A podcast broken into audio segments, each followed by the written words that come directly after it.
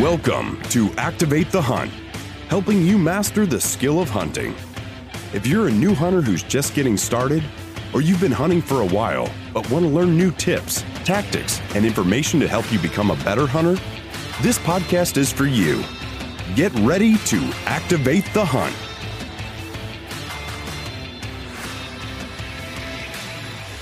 Welcome to Activate the Hunt. I'm your host, Colin Cottrell. Whether you're new to the show or you've been a listener for a while, I'm really glad you've joined me today. This podcast and organization is dedicated to helping new and experienced hunters like you learn, grow, and get inspired. Before we jump into the conversation this week with Aaron Schmaus, I have a few notes and announcements I want to make.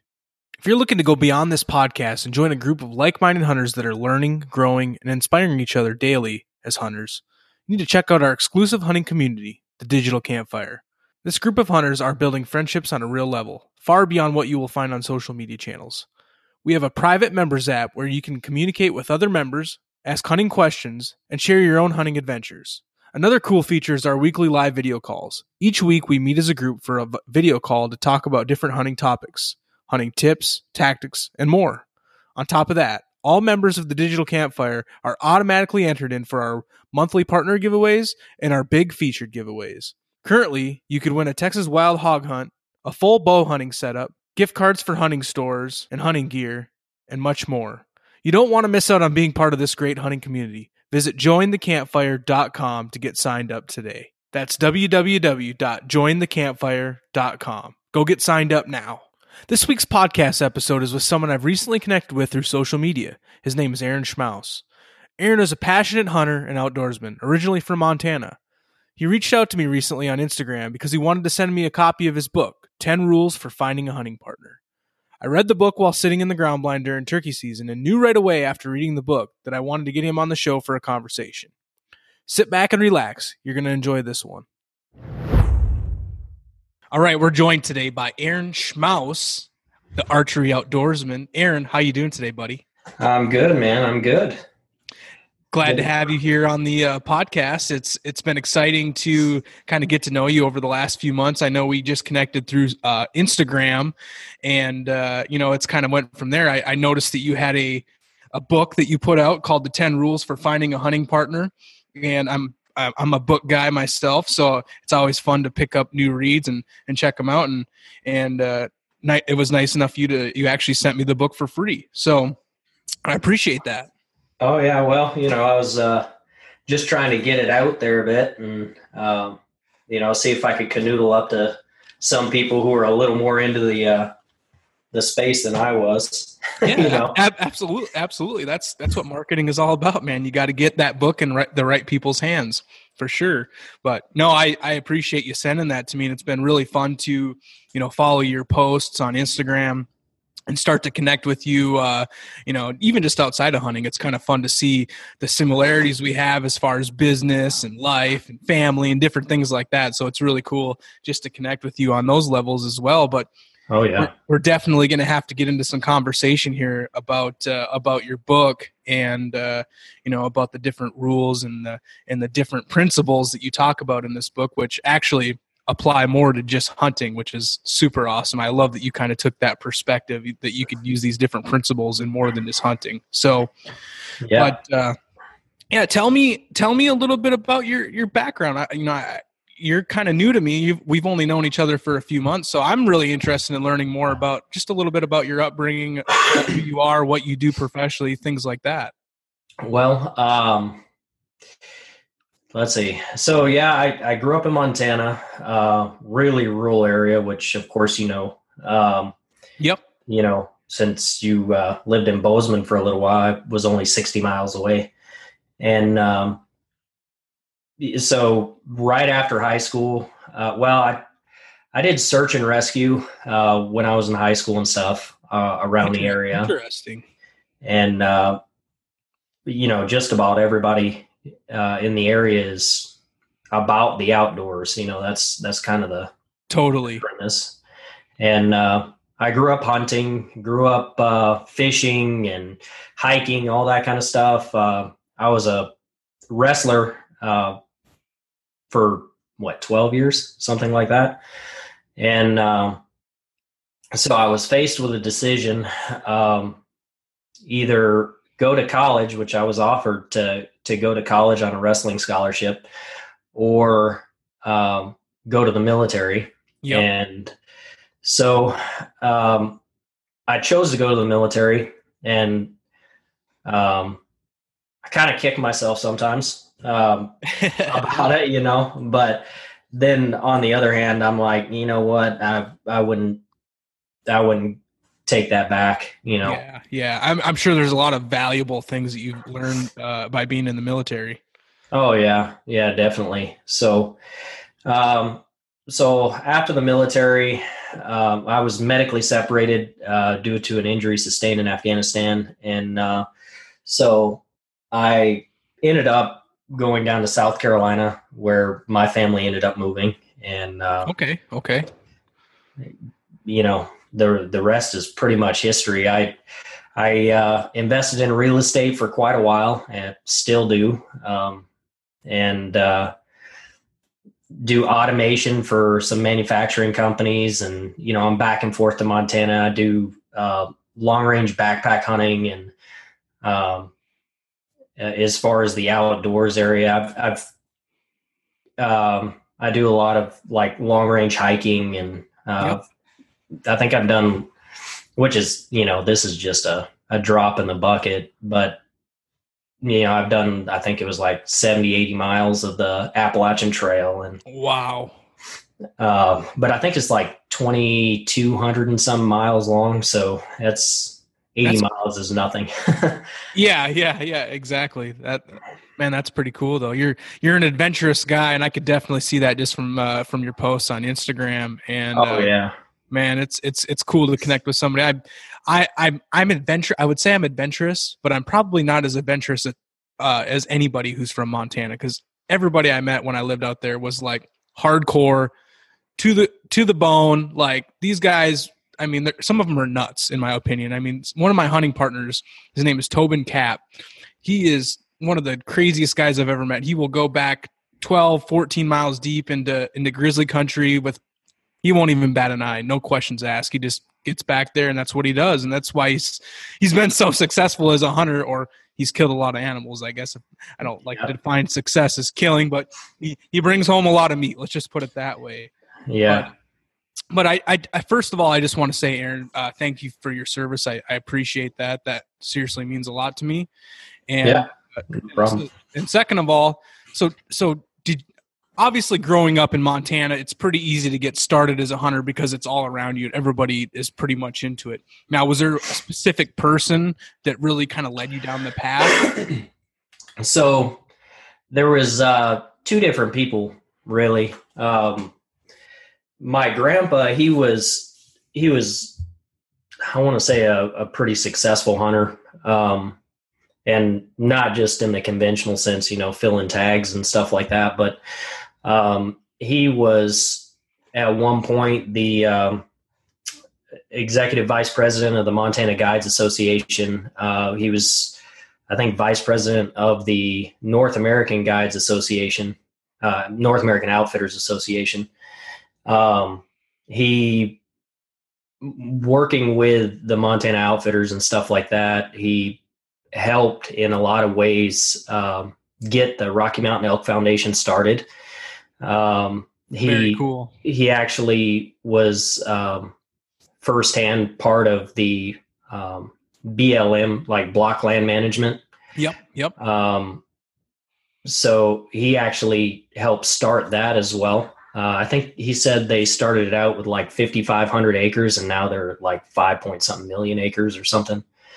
Um, which I'm going to have him on my podcast here pretty soon as well. He's not getting any younger, so I want to get as much conversation with him as I can. But you absolutely have to do that. Absolutely. He, he's got a wealth of knowledge, I'm sure. oh just the stories is i mean it's it's amazing but so he was a huge huge influence obviously um, and he lived in montana with us for the first few years um, you know and then my uh, my uncle well he was my step uncle um, he actually got me into bow hunting and Cool. uh, I, I, he took me out one year, and after that first year, I was just completely hooked.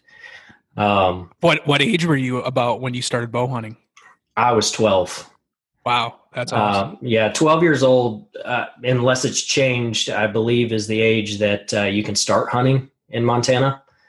Um, and like right from the get, he uh, he gave me a Hoyt, and uh, I've tried to stick with Hoyt ever since. So for all Cool. you Mathews lovers out there, uh, I, I've shot a Hoyt the last I think five or six years myself, so I, I do I do like Hoyts. They they are good shooting bows, but you know, as it is for everybody, it's whatever works good for you. Oh yeah, I mean, I, I, I'm not gonna lie. I've killed, um, I've killed a lot of animals with a PSE, with a Mhm. with a bear. Actually, I've got a uh, a bear that I bought for a hundred bucks, and that's and that's no reflection on the quality of the of the bow at all. But um, man, I've killed a lot of animals with with that bear as well, and uh, I've gotten a lot of flack off of uh, using different bows and stuff too. Um, but gets the job done, you know. Yeah, exactly, exactly. That's that's that's what's important. Yeah. So, uh, so those two were probably my biggest influence um, getting into the outdoors, Mhm. and um, my uncle and I, um, man, we we hunted a handful of times together, and it was just, uh, you know, he kind of showed me the ropes a little bit uh, when it came to bow hunting, but for the most part, it was a lot of uh, self-taught and um, and then trial when, and, trial and error. man you know honestly i never uh i never knew a whole lot about thermals and playing the wind and stuff like that Mhm. uh when i was younger um And, You and- know. and for our for our new hunters that are listening, actually explain what thermals are because that's a really good thing to bring up. okay yeah so uh just naturally heat rises so um you know during the morning part of the day when everything when the ground is nice and cold um that air is actually going down the mountain Mhm. Um, so once you reach generally from what I've seen nine around 8:30 to 9:30 you'll start to see the wind swirl a little bit and then the ground will heat up and start going back up the mountain. As that sun rises. right and starts warming up the ground. Um, so that's basically what your thermals are. So you could get a crosswind um, as you're walking you know on the mountain and you could be maybe just above the elk and then as soon as or well i'm, I'm using elk i guess any animal. Um, but as soon as the uh, the thermals change you're shot you know because you could have that crosswind but it'll still slightly pull either up or down depending on you know what time of day how cold the the ground is whether the sun's hitting the side of the mountain just you know I had a uh, my my first real elk hunt I ever went on was out in eastern Montana, and uh, man, I I learned about the thermals there on that hunt, and uh, we we literally had I was I was with a very experienced bow hunter, great friend of mine, and he took me out on a on on his you know kind of his piece of land that he likes to hunt, and which was really cool of him to do that and to invite me on that. Oh absolutely. And uh, we were we were like it was like the first opening morning our first our first stock. We had a bull bugling and we got up in on him. We were about 100 yards out of uh, away from him and he was up on the he was up on the top of the the, the mountain and we were kind of down just below him. And uh, it was mid morning like you were talking about. And as that sun rose and that and we that bull started coming into us all of a sudden i could feel that wind shift right on on the back of my neck. And that was my first experience learning about what thermals are all about oh and it'll burn you every time and man i i had a uh, a bull not last year the year before i did a lot of uh i think i called in like seven or eight bulls within a matter of like a day and a half mm-hmm. and uh, nothing, you know, nothing really of any size. Um, because I'm, you know, I'm trying to get a mature animal. Um, but really, I was having so much fun calling in these bulls that, uh, you know, it was crazy. Um, but anyway, so I had probably a 320, 330 bull. Um, I was on public land and he comes up to the fence and I was about 60, 70 yards off of the fence line from private property. And I was trying to call him onto public. Mm-hmm. And uh, he comes up to the fence, jumps the fence, and almost the moment his feet touched the ground, the wind shifted, and I Oh. watched him lift his nose and turn around and jump the fence. I was like, "Oh my god!" It's amazing how quick they can turn around and like that too. Like it literally, Oh, it was they turn around on their back legs and they're gone like 100 200 300 yards away within seconds it's unbelievable Oh yeah, I mean it was it was just nuts. That he that would have put him right on the edge of my effective range, and uh, I mean I'm just like I was I, I was I was so upset that I completely stopped paying attention to my surroundings, and I threw myself back on my uh, on my butt because I was I was on my knees, and uh, I threw myself back on my butt, and there was a cactus right there, and you know. I got a whole butt cheek full of cactus, and oh man so there's nothing like a you know four mile walk with cactus prickers all in your butt, and yeah yeah, it Oh, was insult to injury. But yeah, yeah, thermals will burn you every time. yeah it's crazy man it's it's that's a cool thing for for uh, the new hunters out there that are listening though to learn especially when they when they decide to go out on that first western hunt Oh, even even on in the east though, um, you know, thermals are still a, a big big factor. hmm Um, you know, you hunt these coulees and draws and stuff like that. totally Um, you know, river bottoms yeah, stand placement and all that kind of stuff plays into it. And I'm going to be completely honest. I struggle so much hunting in the East because I think it's harder than hunting in the West personally, um, which is probably why I've given a, um, a biased opinion on, on, on, on hunting in the West subconsciously, but Well, you, you've hunted. You grew up hunting in Montana, and you hunted that way your whole life. So, I mean, it's just it's just natural that you come to some place that you you know didn't grow up and hunt for a long time and and have a little bit more struggle. I mean, when I I grew up in Minnesota hunting, you know, in the Midwest. So when I moved out to Montana, it was like I was like, what the heck? It was a total shock, you know, to learn everything. Oh yeah, yeah. I um, you know there there for a while. Um, well, of course, I'm sure there's so many people that that are aware of the whole East West uh, rivalry back and forth, right? Yep. So, yep. uh, oh, you haven't hunted until you've gone out west, and honestly, unless you're like in Oregon or Washington, where it's just like really thick and nasty, um, hunting out west, in my opinion, I think is is easier in a lot of ways, um, because I'm not a patient person. hmm Um, I've heard that. I've heard that from a lot of my Western friends. They say the exact same thing, actually. Yeah, I mean, I you know you can run and gun out west because you can spot them, you hear them, whatever. It's a lot quieter in the east or where it's thick and stuff like that. Um, you know, you've got leaves crunching. I mean, your your spot and stock is not happening. I mean, Yeah. uh, those those guys that say, "Oh yeah, I, I stalked this buck," unless it was like on somebody's farm. Um, either one of two things is is happening here. One, they're either a lying or b they are like stealth ninja. I mean, I, I mean, they're hunting from like a a very quiet helicopter or something like that. I don't I don't know, but uh, yeah, it's like next to impossible to be.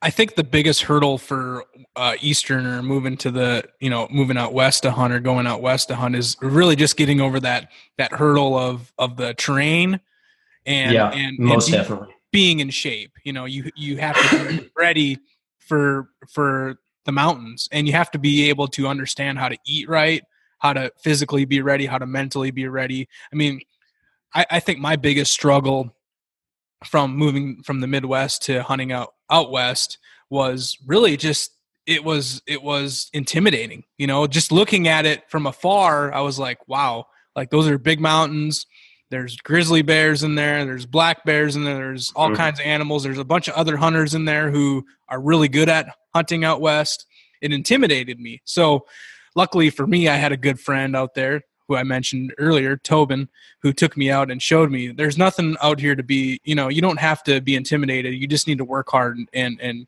and do it right and you're gonna have a, a lot of fun out here hunting out west. Yeah i mean there's there's a lot of you know like you had mentioned that i really took for granted um, hunting out there. Uh, and now i don't take take it for granted nearly as much um, but you know now i have to work you know yeah uh, yeah yeah exactly uh, back then it was like man this just came so easy you know you I remember huffing and puffing and stuff like that going up the the mountains and everything, but my recovery was so much easier than it is now. And uh, but yeah, I mean, it's uh, it's it's completely different terrain and completely different um, a complete different style of hunting. Yeah. Uh, they're they're both hard in their own way. Hunting is not easy. it's not an easy no. thing. It's there's a lot of time, energy, effort, you know, ups, downs. Obviously, that's why we love hunting, and that's why, why oh, yeah. love being, you know, having that lifestyle. Oh it's, yeah, it, it's not easy. And I I pointed out in my book, you know, um, I, I approach the book, you know, from a, a, Western hunting standpoint, just because of the, mm-hmm. you know, ball busting, just um, mentality that you have to have yes. if you're if you're going to be successful in punching a tag year in and year out um, out west, unless you just have access to a um, you know a ranch where they're just there all the time and you know it's no big deal. Um, totally. Well, and from my perspective too, uh, I actually enjoyed the fact that you kind of took the approach of the Western hunt for for the book, even though I'm from the Midwest and I you know primarily hunt in the Midwest, I think it really it really kind of went through the different uh, principles in a way that you could learn more about it. I guess I, you know it's kind of hard to explain that, but you know you'd have to read the book to really understand what I'm saying. But I, I, I just took a hold of each principle really well with the way you talked about them in in you know from the perspective you talked about them in. So yeah, well, you can you can have those like pain in the butt hunts or you know just those those real mentally draining I, I would say most of them are like mentally draining um, because you have to overcome your own mental blocks yes. in most cases to keep you pushing um, you know your your body's going to give up far before your mind or if you let it yes. you know you're you're able to accomplish so much more than than what your body thinks it is. Eh, um, another so, th- another thought I had though too is is the fact that you know in the East and the Midwest, I don't know I don't know if it's me or or if this is everybody's way, but personally, I hunt with people in the East or I, I hunt with people here, but it's not like I'm always with a hunting partner. I mean, we, we we go to hunting camp together and hang out, but you're not specifically hunting together all the time. It's not like you're sitting in the same tree together, walking the woods together. You know, you know, one guy's right. going to his stand, another guy's going to his stand, and you know, it's kind of from there. Um, now, obviously, scouting and, and and potentially finding places to hunt. You know, you can hunt, you can do that with somebody, but just the idea of hunting partners in general really, really has more effect out west personally is my thought. Yeah and you know i kind of alluded to it a little bit when uh, from when i was younger. Most of my hunting was done as a solo hunter. Um, yep.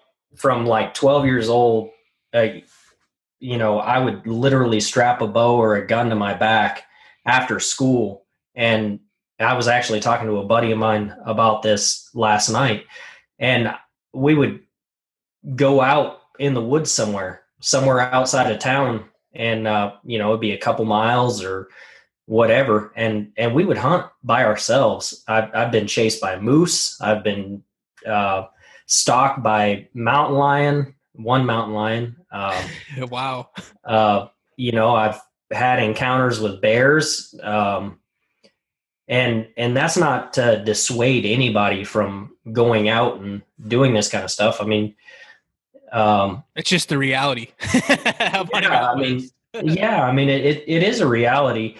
Um, but I will say that I've never had a dangerous confrontation with a black bear. I've been very close to to black bears. Um, never had a dangerous com- um, confrontation with them. Any any um, uh, times where they had cubs? Uh, yeah, once. Um, but I mean, they just they just took off in the other direction. Um, well, that's good. I did come across a mother grizzly in cubs, and that was a different story. Mm-hmm. Um, she was not appreciative of me being in the area, but uh, it's one of those times you get the heck out of there as quick as you can. Yeah, I mean, but but even still, she didn't uh, she didn't charge me. She you know swiped the ground and uh, was you know moaning and I don't know what you call it, roaring, I guess, uh, back and forth, and slobbering everywhere, and uh, you know just eased back out of there real slow, and you know went on our way. Um, but actually my most dangerous encounters were probably with moose. I, I would get chased by moose every year.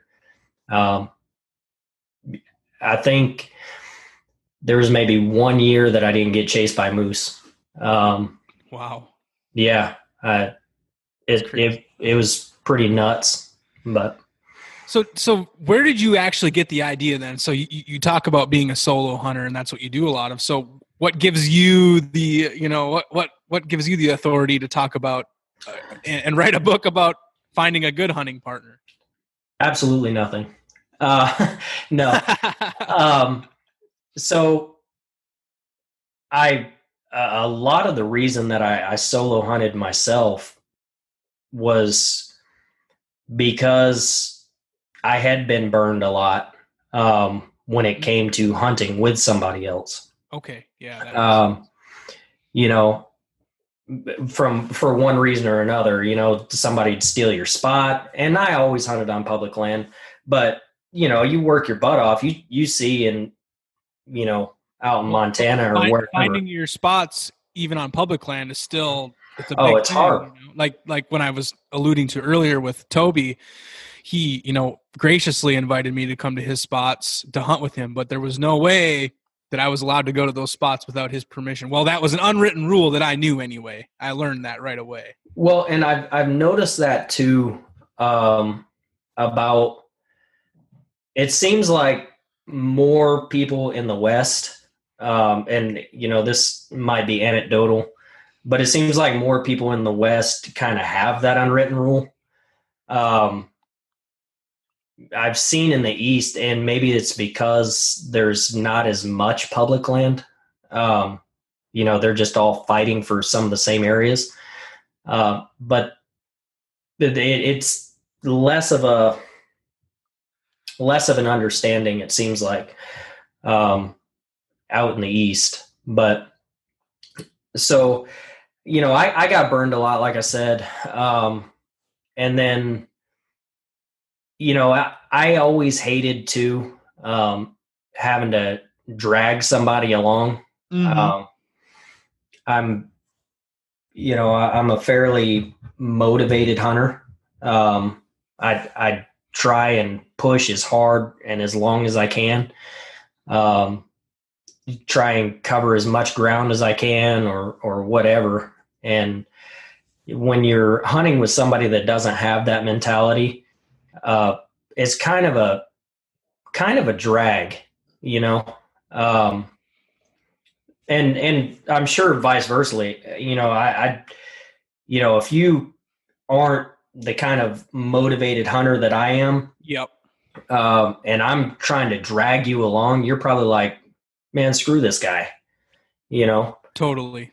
Uh, so really, I, I kind of approached it from the psychology of of all of it, you know. Well, and and obviously, you're kind of talking about more experienced hunters and hunting with somebody who has more experience, not like a new hunter who you're just trying to take out and mentor. So, just Well- to cla- just to clarify, Yeah, yeah. Well, and even even new hunters though, like uh, Joseph, the guy I mentioned in my book, yes, um, he had never hunted before, and he was just. I warned him uh, repeatedly that uh,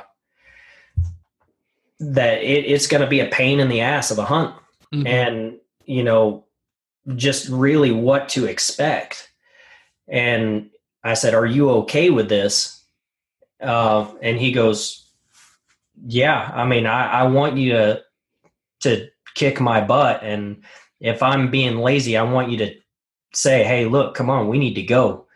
And uh, I like how you how, how you kind of talked about your your your interview process with him, you know, and kind of just seeing what kind of person he was, especially for the I mean, the type of hunt you guys were going on. His first hunt literally was a backcountry mountain hunt in Montana. So a oh little, yeah, little bit different than taking him on a on a maybe a private property hunt here in Texas for for wild hogs. So oh for sure. that process and that you know making sure that he was going to be up for it was definitely super important.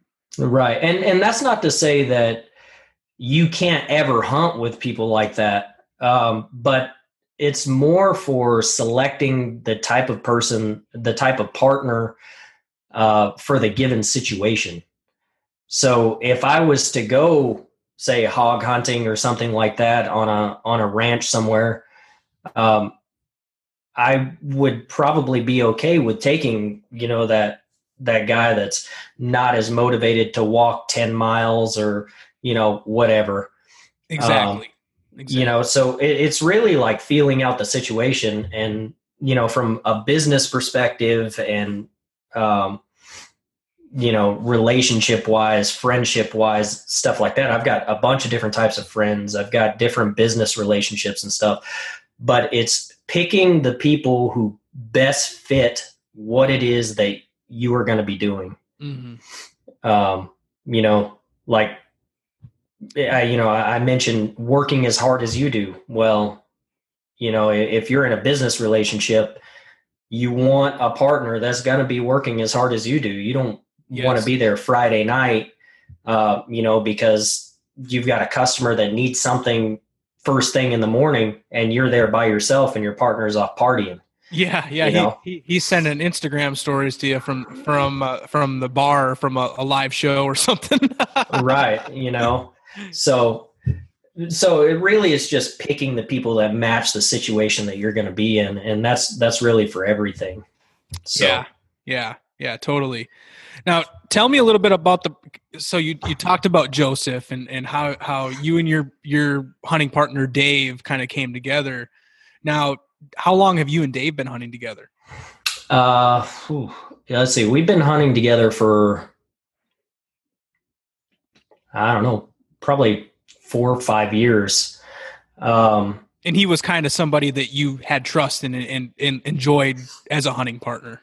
Well, actually, the the first hunt that I ever went on with Dave, um, a, another buddy had actually introduced us, and he goes, "Hey, you've got to meet this guy. You'll absolutely love him." Um, and you know, and from then on out, it was like he goes, "Hey, are you interested in in going on this hunt?" And it was one of those like pain in the butt hunts Mhm. but it was in a, a swamp and you know all day long we're trudging through the swamp and everything like that and um, you know dealing with sharks and gators and all kinds of stuff and uh and from that hunt it was like hey this is a cat that i can i can really get along with so But you had to you had to spend some time with him though. Oh, absolutely. Yeah. I mean, I didn't know him at all. It was just, uh, you know, we had met a few times, uh, hung out a couple times, but um, we did we really didn't know each other. So, did you know he would be somebody right away? Then, once you kind of had spent that amount of time with him, that he would be somebody to come out hunting west with you.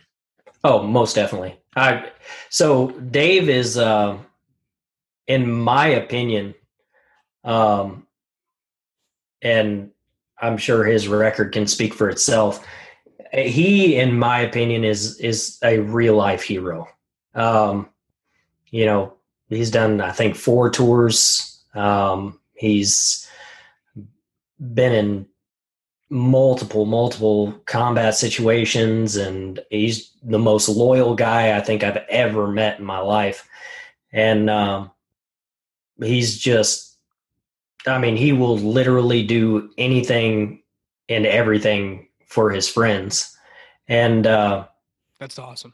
yeah i mean he's just yeah i mean now i think he works at the pentagon and um, so I mean, he's he's made a, a career out of the military and stuff like that. And not that you have to be in the military to be a hero, but um, he he's that alpha type though. He's that hardcore guy who who works oh, hard, yeah. plays hard, and and does everything to the full full. Oh yeah. Oh, it's yeah, yeah, most definitely. And if he says that. Uh, I, I just I really value his opinion, and he's probably one of the smartest guys that I've ever met too uh, street smart and book smart. But uh, you know, so his you, you, guys, his you guys, go ahead. Oh, I was just going to say his um, his whole opinion on people is like I, I will take it to the grave if he says somebody or uh, is a good person or somebody's a bad person or you know whatever. I'll, I will take it to the grave. Yeah, which so. which kind of lines up with you know uh, the principles you talk about in the book you know you guys are very similar you know as people. You guys have you know guys are both willing to work hard to endure the same amount of suck as you call it. Oh yeah. and it's and it sounds like you guys have very similar uh, morals as well. Yeah and and that's a big thing too. I mean you've got to have the same uh, moral compass you know? Um, otherwise you're just not going to get along. I mean you're gonna uh you know i don't want that boy scout with me all the time that's like hey by the way you can't do this you can't do that. I don't want you to tell me what i can and can't do. Yeah. Because if we're out there and we're hunting we both know the rules or we both should know the rules. Yes. So i don't need you to quote them to me all the time. But on the other that's not saying that i'm going to go out there and do stuff that's illegal or whatever but you know um, he's you just you have to have the same moral compass, you know. Yeah, yeah, absolutely. And you know that that person is gonna is gonna stick by your side. You know when when it you know when maybe something bad happens. You know what I mean? This guy isn't just going to run off. Maybe maybe you have an encounter with a bear. Maybe somebody twists their ankle or something like that. This guy's like he's going to stick with you too. It, it, comes down to like personal morals as well. Oh, most definitely. Like if uh and he's he's one of the both him and Joseph now um are those guys that, you know, if if I get in a fight, they're going to be right there by my side and if anything happens, I know that they're not going to leave me out there and I wouldn't do the same. Um you know, I wouldn't I wouldn't leave them in uh in that. So that's you know they have that true no man left behind mentality that that I like to be around. Yeah. Yeah, absolutely. You talk about you talk about teaching and learning and compromising. Tell me a little bit about you kind of your experiences with those those three principles um, that you, you you know you talked about in the book. So I go out um, with everybody that like when I go out with somebody, I assume that I know nothing. Mm-hmm. Um, because there's something to be learned from everybody. Totally. Um, so I want people who are willing to teach me, not somebody that is overbearing and, and feels like they know everything. But I want them to be to have that team mentality where they see it as okay, if you know the same things that I know and I can learn the same things that you know, it just makes us stronger as a team. Yeah. And operating in a military team or a sports team or anything like that, um, if you're, you just, you get to know each other to a point where you almost know what that person's next move is without even saying anything. It's like you're you're on this uh, telekinetic level, you know, where okay, well, I I know that Dave is walking this direction, and I can see by the way he's looking, yeah, at at something. He either hears something or he's he's working, you know, in a certain direction, or he's got something on his mind. It's just because he's taught me a lot of the ways that that he hunts and I've taught him a lot of the ways that I've hunted. So if I stop and I'm behind him, he's running point, he he knows too that okay, I stopped because something's wrong or I, I see something, I hear something, or hey, shoot, maybe I just need a break. Um, but he knows that I'm willing to push myself until I drop. You know, so if if I stop, there's a reason that I'm stopping. You know, and and the same Yeah. thing with him. So it's it's all about knowing each other and stuff like that. If if you're learning from each other, then you really get to know each other and you really get to make your entire team better. Totally. You you you kind of you know, I look at like sports teams and stuff. I'm a big baseball guy. Baseball is a huge, you know, team sport when it comes to, you know, how people play together. Any sport is a team, you know, mostly a team sport other than probably like wrestling, you know. But uh, you know, I kind of look at that and I think, man, you, you see those teams that have success and win championships and it's because they have that, you know, they have that tight-knit close relationship. They kind of know what each other's thinking. They're teaching each other. They're willing they're willing to learn from each other. They're open to that. And and Yeah. another thing, like you talked about, is you know there's times when you have to compromise as well, and you have to kind of put your pride and your ego aside, and uh, you know maybe you know listen to what somebody has to say, even though you don't necessarily want to hear it too. Oh yeah, absolutely. Um, I think you talked about uh, you're, you're being married to your wife and and the curtains. Tell me about that. Was oh God, man. Uh. So I'd like to say first and foremost, lace is not a curtain. so, you know, she uh she wanted these uh these frilly lace um you know, window covering and um they, they look nice, right? yeah, they're nice and they're pretty, and you know that's all she's concerned about. And in my perspective, I'm I'm looking at the security aspect. I'm I'm looking at you know the the whole. I don't want people to look inside my house and see inside my house, you know, at night or whatever, or you know, I don't want people seeing what they can steal or you know all that kind of stuff. There's unknowns to not being able to see. Yeah, So that's how we think as men.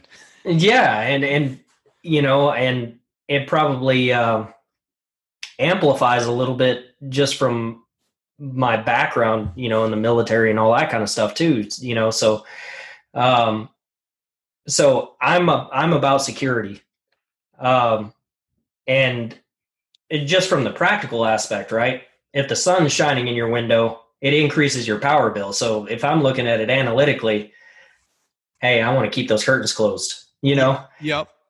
um, so you know, we went back and forth and everything, and uh, you know, I, finally, I was just like, you know what, I'm putting my foot down, and we ended up getting lace curtains.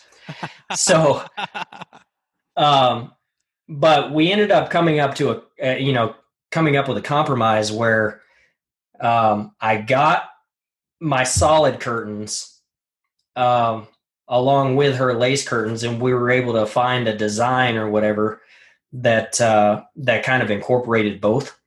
yeah. And uh, so, so you know that that's pretty much where the compromise came from. And Well, Um, any, anybody who's been married for any amount of time you know it, it, things can go bad real quick when you're uh, when one person's not happy. So oh most definitely. i've really learned you know being married for two and a half years now that man that you just it's not worth the fight. It, let's talk this out. Let's communicate. Let's try to figure out a, a happy medium for both sides.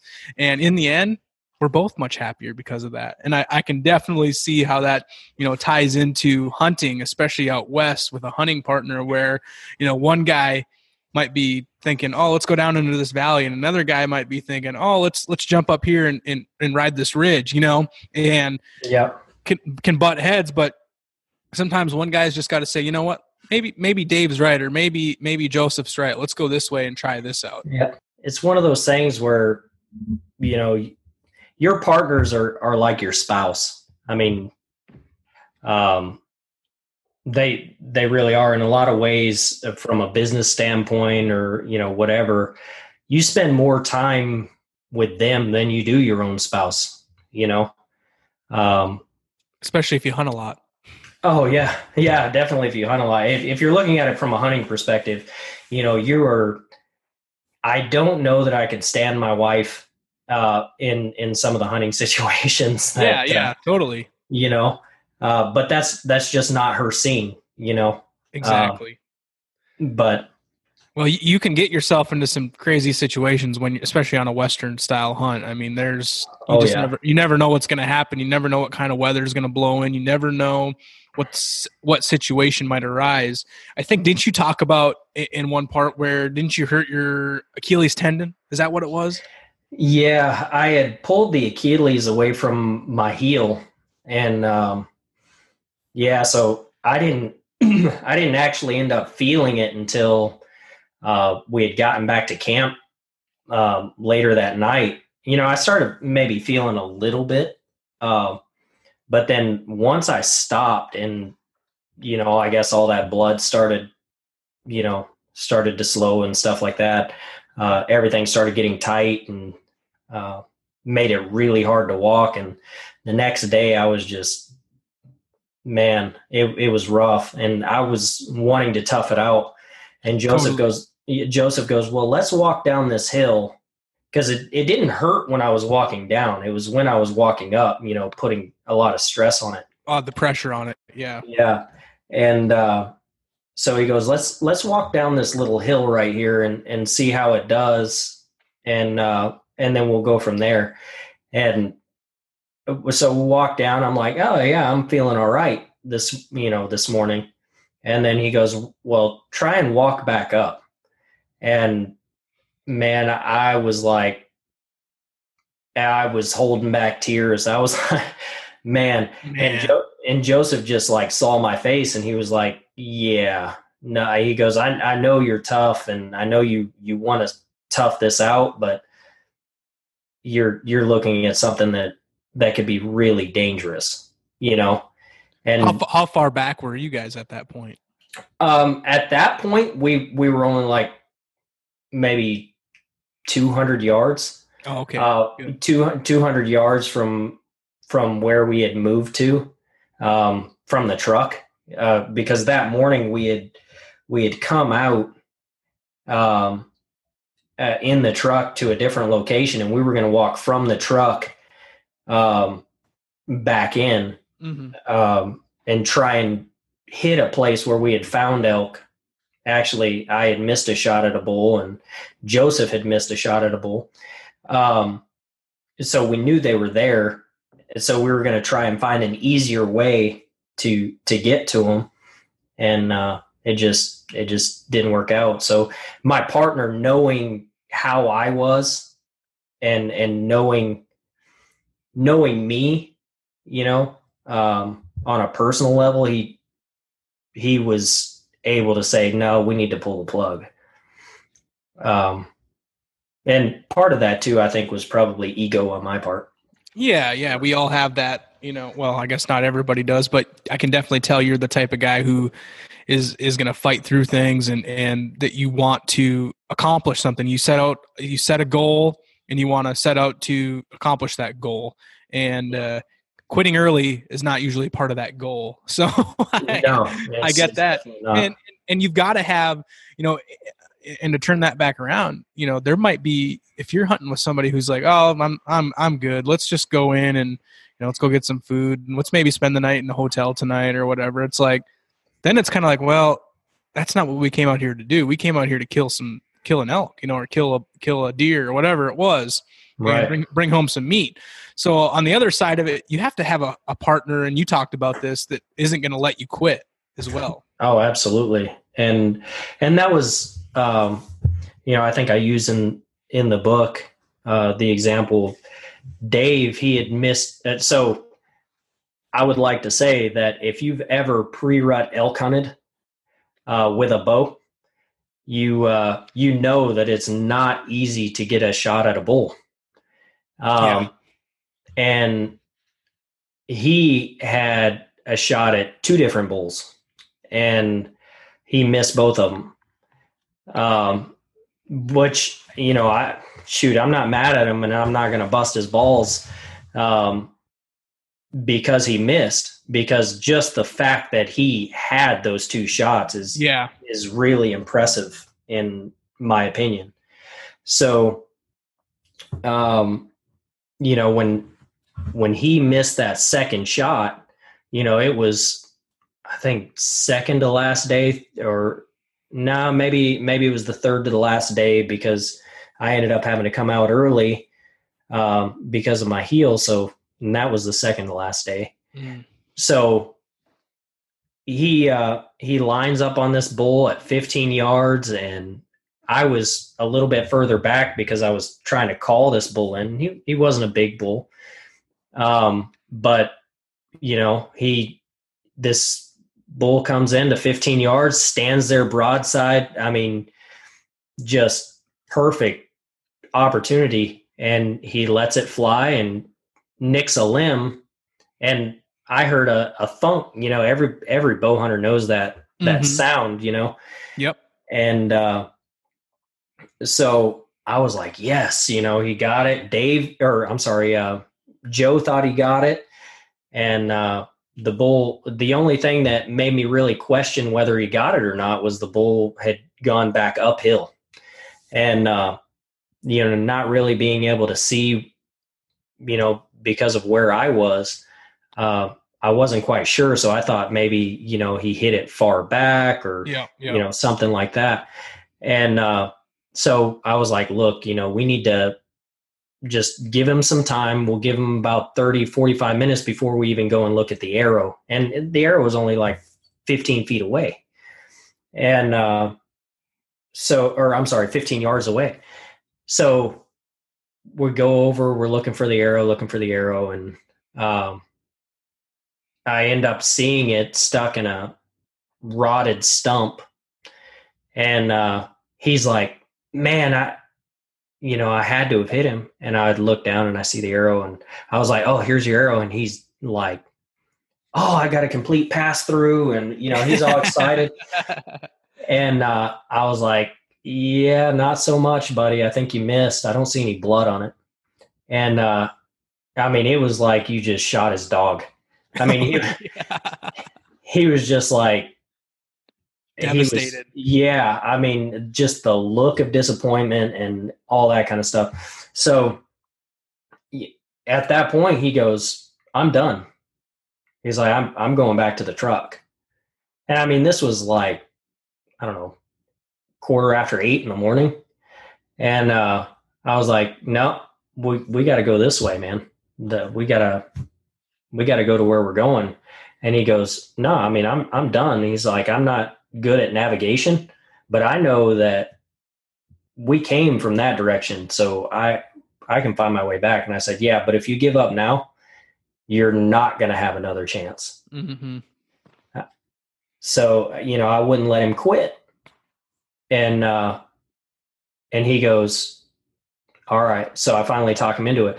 And then later on that day, uh, I miss a shot, Man. and and I was like, it was perfect too, but I had ranged him for the wrong distance. I I guess I had hit the tree behind him or something. Yep. And uh, I shot over his back, and man, I was I was feeling the same way. And he goes, "It's all right. We're gonna come back tomorrow, Yep. and we're gonna get this done, and we will be successful tomorrow. And That's awesome. we we didn't kill anything uh, that trip with the bow. I actually ended up killing my bull during rifle season. Um, but just that that person to kind of give you a hand up was, you know, was good. You know, Yeah, yeah, that's that's that's super important. I mean, I know that the people I've had around me were very much the same, especially when I hunted out west, and it was it was hard for me because um, you know, being a flatlander and hunting at in that terrain and that elevation, man, it it it takes the wind out of you real quick until you get used to it. And there was many times when uh, not only was Toby telling me, "Well, you need to get in better shape," Yeah. but uh, even though I felt it, I thought I was in good shape because I, I was a college football player. But uh, but he was also like, "Man, we're not going to quit. We got to keep going. This is how you're going to get better, and you're going to learn, and you're going to grow." You know, so that was Oh yeah. super super important to have somebody like that around me. And I can I can attest to to that in in my hunt my hunting partner when I was out west. Um, Well, and that guy too is the one that's going to be like, hey, you know, quit being a wuss. You know, hey, we need to keep going. And if you have any sort of competitive drive in you at all, you're, you know, you're going to be like, okay, well, he's he's still going, so I need to keep up with him. You know, you feed off of each other. exactly. You know, That's awesome. so, Now y- you talk about uh, the true meaning of success. That's one of the things that re- you know that was one of the chapters that really stuck out to me because I I really believe there is a lie about success, especially when it comes to hunting in anything, but especially in hunting. And uh, you know, you kind of talked about that in in the book. Now, when Joseph went on that on his first hunt, like was he thinking that success was notching a tag, or uh, you know, what was his thoughts on that, and how did you help him understand that? uh, so let me preface this by saying Joseph is a very very successful businessman. Um, I think you said he he he's he does really really well into the millions with his business. Uh, yeah, uh, he he owns a um, I think it's international now uh, insurance company that um, that provides uh, life insurance to first responders. Um, so yeah, he he did, and I think he's the sole provider uh, of insurance policies for one of the main companies that Okay. that does it. So Wow. so he's he's very successful and he built that business I think in like 7 years to to where it is today 7 8 years That's awesome. and um, so he's he's no stranger to hard work he's very successful very um, motivated guy um, so he understood from the get-go the meaning of success uh, and what the difference between success and goals are Yes. um, your goal obviously is to notch your tag Yeah. Yeah. Absolutely. um, you know and and there is some success in notching your tag you know you successfully completed a goal Yes. but at the same time that in my opinion the true meaning of success is getting out there you know enjoying your time when you're out there seeing some animals you know learning a whole bunch Mhm. and um, and getting back safe. Um, I, I do a lot of extreme stuff, but my my goal is to get back safe, you know, and and to get my friends and and my partners back safe as well. At at the end of the day, we still have. You know, I, I I believe you have kids, right? Yeah. So uh, we're married and have kids, and we have loved ones who want to see us again. Hopefully. So. Yeah, So I totally get that.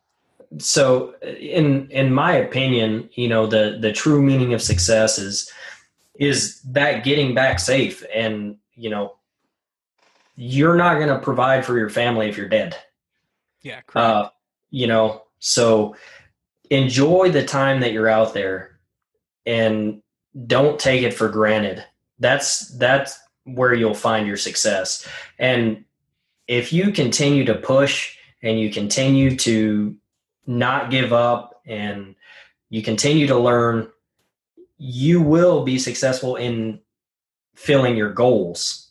Correct. E- eventually, it it just comes hand in hand. Yes. So to me, that's that's the true meaning of success. I did read a um, a book by uh, Phil Mendoza, and he does bring up an excellent point. Um, And actually, I know Phil very well. He is uh, he owns the archery shop there just outside Yeah. of Denver. Correct? yeah, yeah, absolutely, great book. Uh, Shoot or don't shoot.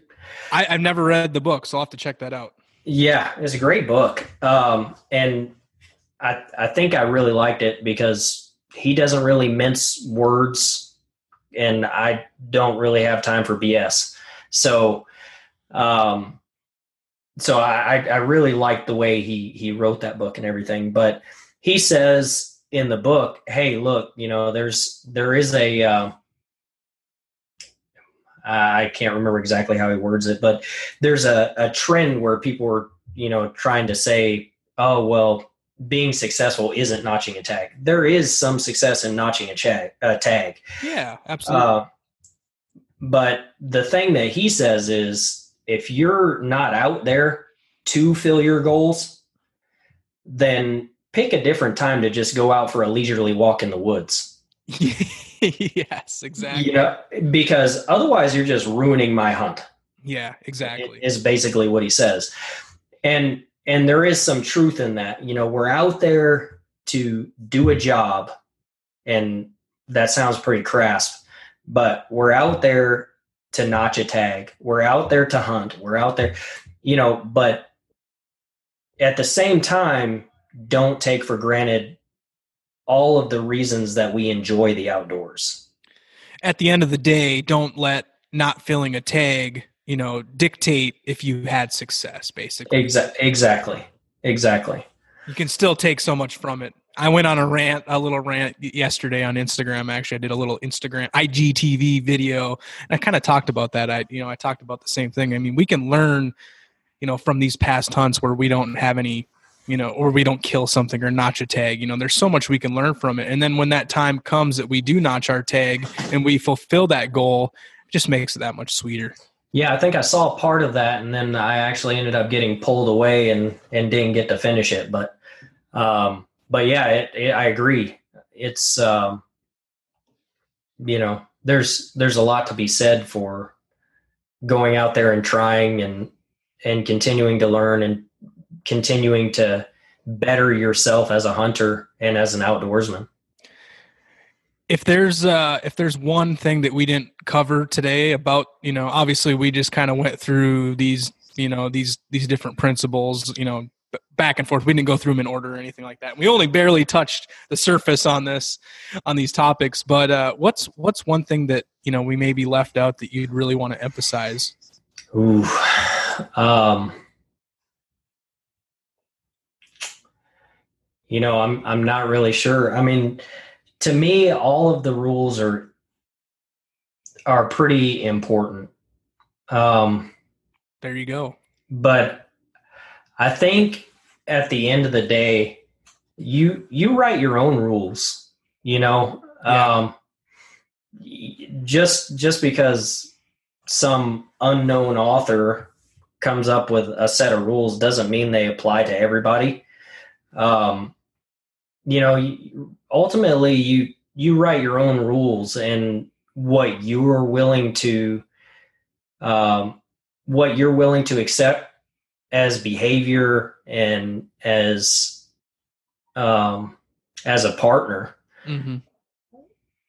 The the ten rules that I came up with. Well, I didn't just come up with it myself. Dave and Joseph uh, all came up with them together.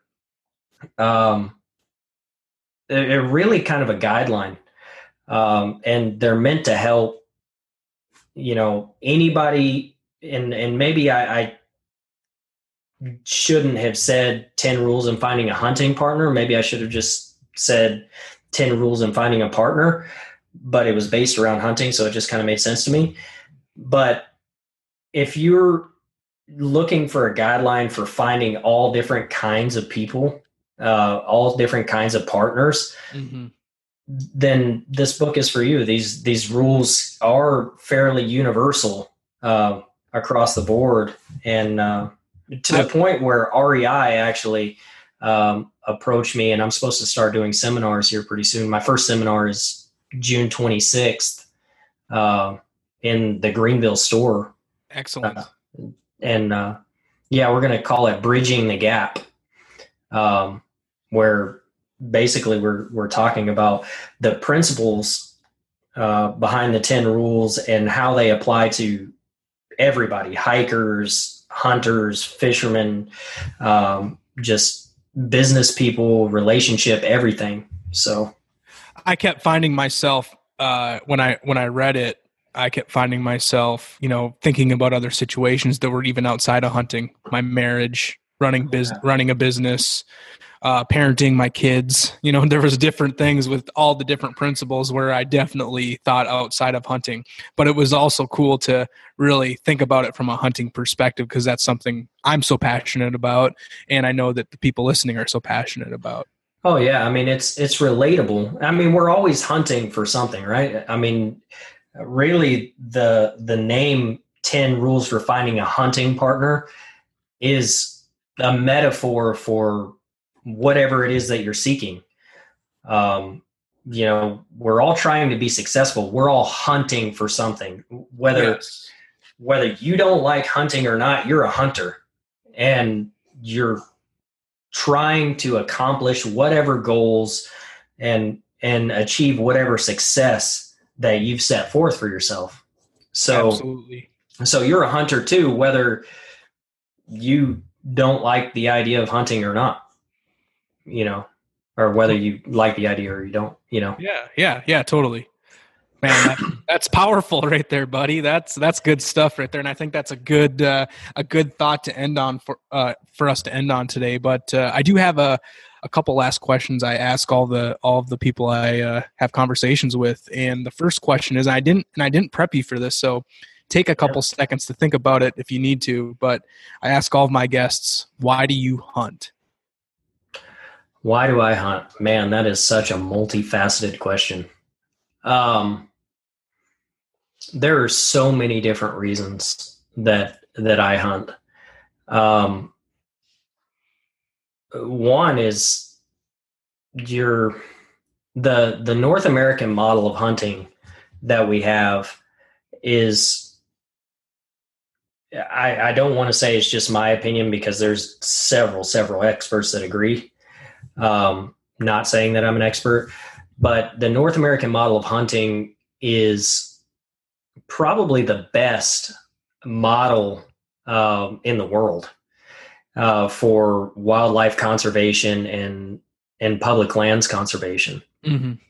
Uh, so that being said, we're able to curb a lot of the encroachment issues and stuff that people have on wildlife and the diminishment of of wildlife population um, through hunting. I think the last I read, it was like six point some billion dollars uh, in wildlife conservation funds and public lands conservation funds uh, came from hunters, and non-hunters uh, attributed, I think it was in the millions.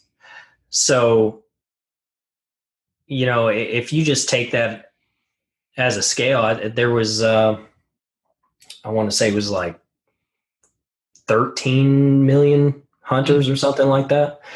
Um, That's roughly, know. yep, 13 million, which is yeah dropped significantly in the last 20 years, unfortunately. Right, absolutely. And you know, with 13 million hunters to to supply six billion dollars is just phenomenal. You know that I, I dare you to turn your nose up on, you know, at six billion dollars going towards any sort of um, effort yes. out there. You know what I mean? Mm-hmm. So, so that's one reason. You know, I, I, feel like I'm doing my part as a conservationist um, by hunting.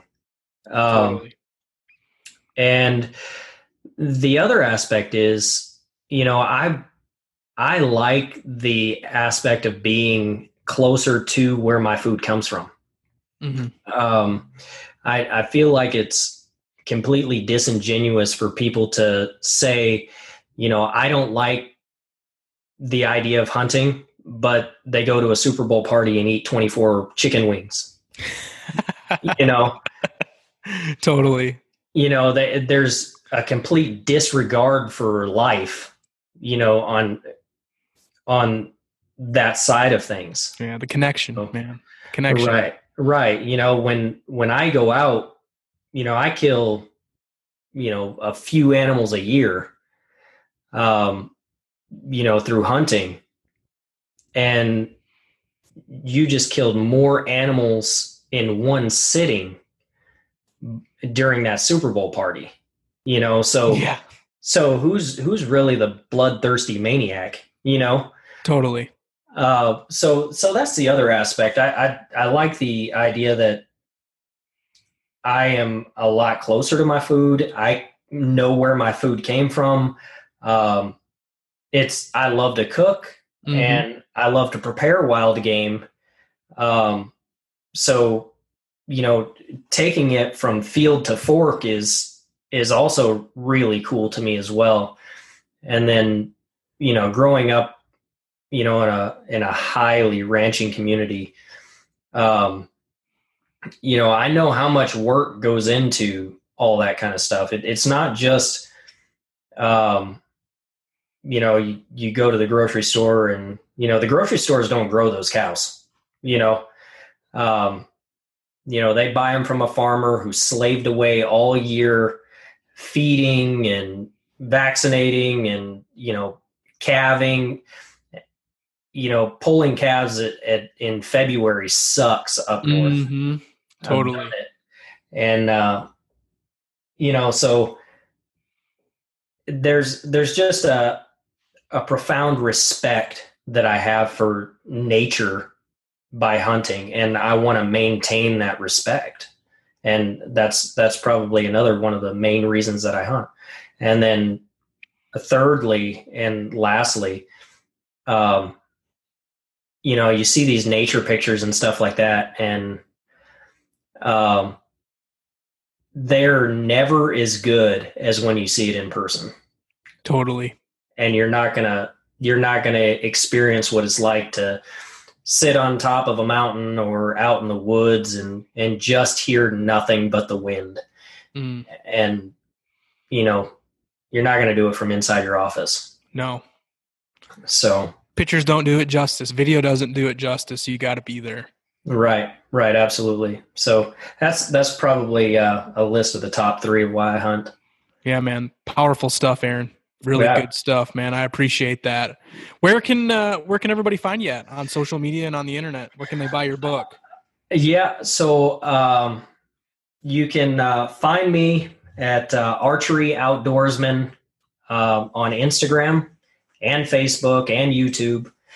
Um, you can uh, find me at www.archeryoutdoorsman.com and on Go Wild, um, which is a newer app. Actually, my next podcast here in like 15 minutes is with Brad, Brad Luttrell, uh, one of the co-founders of Go Wild. Very cool. Uh, is uh, Aaron Schmaus, and you spell my last name S C H M A U S, and there's two A's in Aaron. Uh, so uh, it's A A R O N S C H M A U S. If you want to look me up on Go Wild. So, uh, and if you want to find my book, uh, anywhere online books are sold 10 Rules for Finding a Good Hunting Partner.